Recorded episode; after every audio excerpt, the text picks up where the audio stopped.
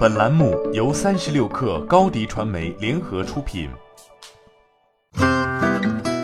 本文来自三十六氪未来汽车日报。曾号称要终结内燃机的沃尔沃又有了新的动作。十月七号，吉利和沃尔沃共同发布声明，双方正在探讨合并旗下发动机业务的可能性。据沃尔沃官方介绍，双方的发动机业务将合并成为一个独立的业务板块。成为开发下一代发动机和混合动力系统的新一代全球供应商，这意味着新的独立部门不仅可以为吉利旗下包括沃尔沃、领克、宝腾等在内的全线汽车品牌提供动力系统，还可以作为第三方供应商为其他整车厂供货。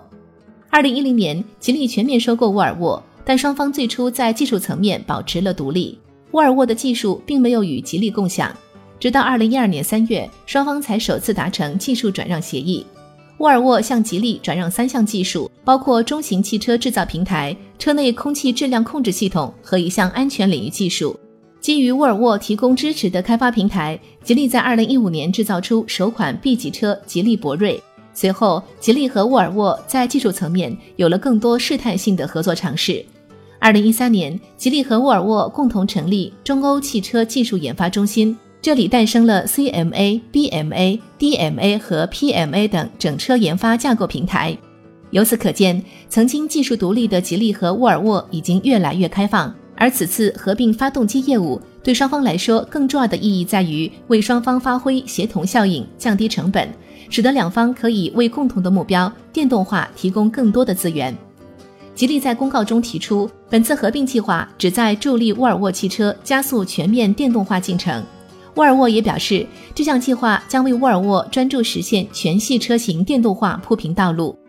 早在2017年，沃尔沃就宣布了有关终止纯内燃引擎汽车的计划。当时，沃尔沃的计划是从2019年开始只推出纯电动和混合动力汽车。沃尔沃总裁汉肯·萨米尔森当时曾表示，沃尔沃的这项决议标志着纯内燃引擎汽车的时代结束了。根据彭博社分析师预测，到二零三零年，纯电动和插电式混合动力汽车销售额将占到整个汽车市场的百分之三十。对于目前的沃尔沃来说，发展纯电动的战略地位优先于混合和燃油车型。